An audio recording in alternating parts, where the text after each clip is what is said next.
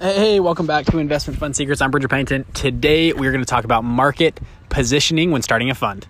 I've spent the last three years learning from some of the most ingenious fund managers around. And now I've decided to take the plunge and start my own fund. The real question is how will I do it? With no investors and without an Ivy League degree, this podcast is going to give you the answer. Join me and follow along as I share mine and other stories as we start and build multi million dollar investment funds. I'm Bridger Pennington, and this is Investment Fund Secrets.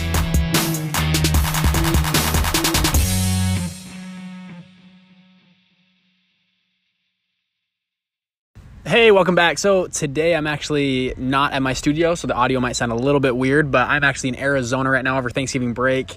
And something kind of dawned on me I wanted to talk about an episode that I've been I've, I've learned before and, and, thought a lot about, but especially applies to starting a fund is how you position your fund in the marketplace. Um, so, you, obviously, over Thanksgiving, you have Black Friday, Cyber Monday, giving, I mean, they have all these, I mean, there's more money passes through this weekend than any other weekend through the rest of the year. Um, Black Friday is, is insane you look at one of the top players in there is Amazon, right? Um, Amazon, I think right now, when I last checked, one out of every dollar spent online, a quarter is spent, so 25 cents or 25% is spent through Amazon, which is freaking insane. Like that is that's unreal how big they are. Um, and uh, so a little bit I'm talking about today is from a book called Red Ocean, Blue Ocean, and also Play Bigger but both talk about market positioning when starting a company. But this is especially crucial when starting a fund because I've had a lot of people reach out to me, and uh, and I'm sure some of you guys listening to this are on our Facebook group. Uh, that's for members that have bought into our mini course, so they're in the group, and we've talked a lot about this in there already.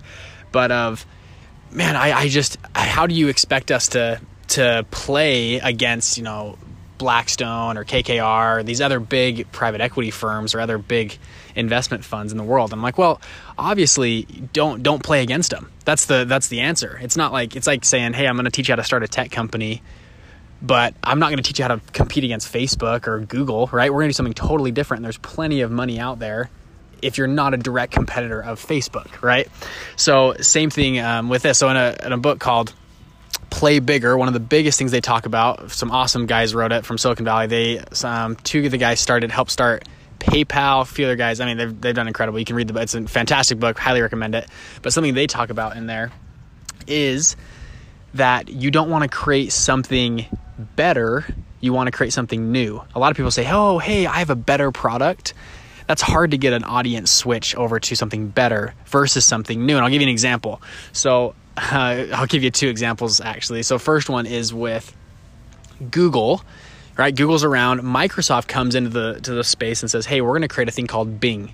They spend 1.1 billion dollars developing and marketing Bing, right? The search engine. They come in and they they pretty much made the exact same product as Google, just a, I would maybe say a little bit better, right? At least in their minds, they thought, yeah, we're going to make a, a little bit better product than Google what happened? They launched Bing and it kind of flops. Um, they, I think, have, I think it's around 9% market share, and Google's got like 80, 85% market share. And then you got Yahoo and a few other guys playing in there. So why didn't Bing take over, right? Then I'll give you another example, um, a little tweak a little bit.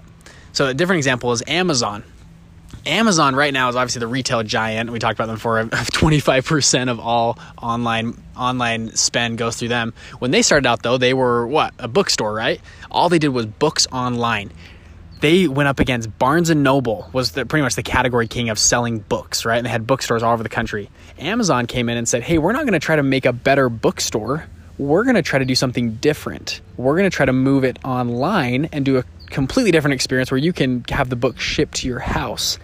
And quickly, Amazon became the category king in that space. So Play talks about in every market, there are usually one or two category kings that gobble up 80 to 90% market share. And then the other, you know, 10 to 20% is just all the scraps that everyone else fights over. They fight over the scraps, but primarily you have a category king. So they're um, their opinion is this: is when they get pitched, they get pitched by a lot of people because they they run a VC fund.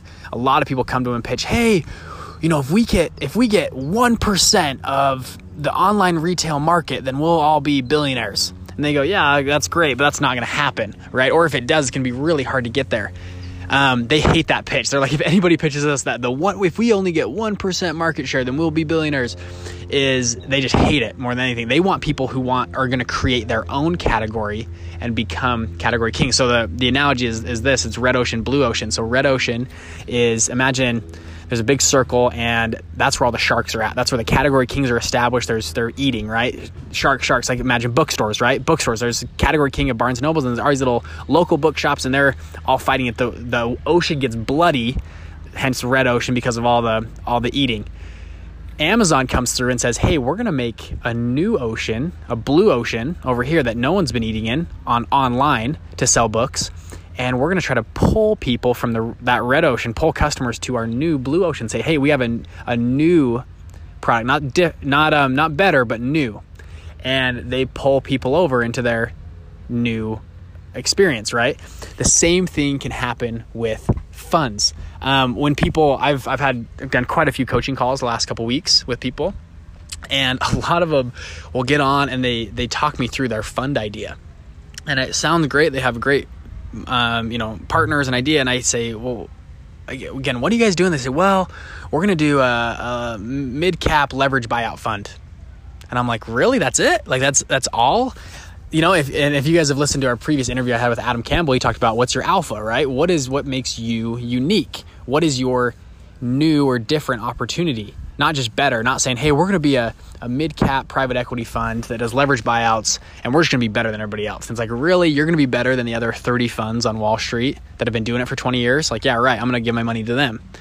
What's unique about your value proposition, right? How can you create a blue ocean and not fight in the red ocean? Kind of get where I'm getting at with your fund. So instead of saying, hey, we're only we're to do a mid cap leverage buyout fund and we're to be super broad, I would err on the side of being too narrow. You want to niche down or niche down, however you say however you say that word. I don't know if I'm sophisticated enough to say niche, but if you niche down um, and to say, hey, we're going to do mid cap companies only in uh, Argentina and only in the tech sector. Okay, that's a little bit different. And they'll say, well, why why Argentina? And you say, well, we have partners from Argentina and we know that space better than anybody else and we can beat them there. And they go, oh wow. To investor, they say, oh wow, they they have a, a niche they can exp- exploit and they have an alpha there.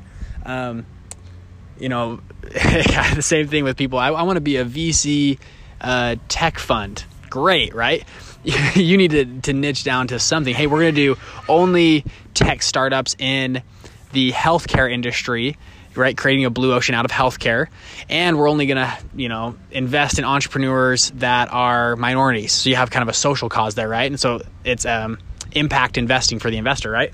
To niche down in some way, shape, or form. So that's, anyways, quick summary of, of play bigger and and red ocean, um, blue ocean is is thus is to do, don't create something better, create something new and different. And that's how you get out of the space of fighting against Blackstone, KKR, Bridgewater. You know, they're they're very those guys they're big enough to the they're too big, right? So they have to they have to get broader and broader. If you look at how they started, they usually start very niche, just like Amazon, right? Amazon started with just online books and then they expanded.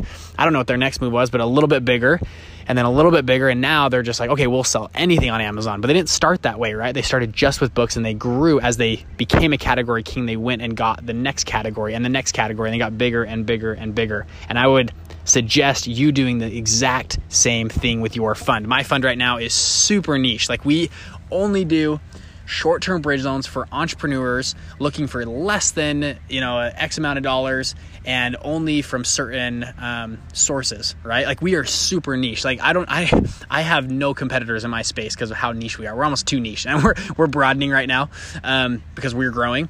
And so but but i have become the category king of a super small little niche like a um, you know i've become the big fish in a small pond. You don't want to be the the small small fish in a in the ocean right? Um, anyways, that's today's thought. I'm in Arizona. I'm flying back home, and we're gonna do a couple interviews next week. It should be exciting. Um, and if also if you ha- or if you aren't in the Facebook group, we I go live once a week in there and answer questions. Um, if you want to learn more, go to investmentfundsecrets.com. You can learn more there. But love y'all.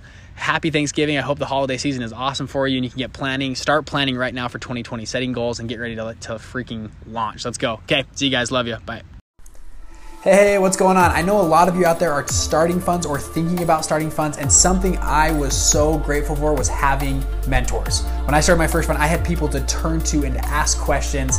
And so, what I've decided to do is make the same thing for you. So, what we've done is compiled a lot of interviews, things that I've learned, my personal pitch decks that I've used to pitch investors, and put it all into what I call a mini vault. So in there, I deep dive into Forex funds, into real estate funds, how to structure them, how to structure deals, how to find investors. And I try to go deep to help mentor you to help you start your first fund. And in addition to that, we have a private members group on Facebook that fund managers are getting together on there and talking and working through problems together. So this is interesting to you if you want to get involved and get some help right off the ground. Go to investmentfundsecrets.com for less than 100 bucks. You can get started and get into the mini vault. And I would love to see you in there on the Facebook group and talk with us. Thanks. See ya.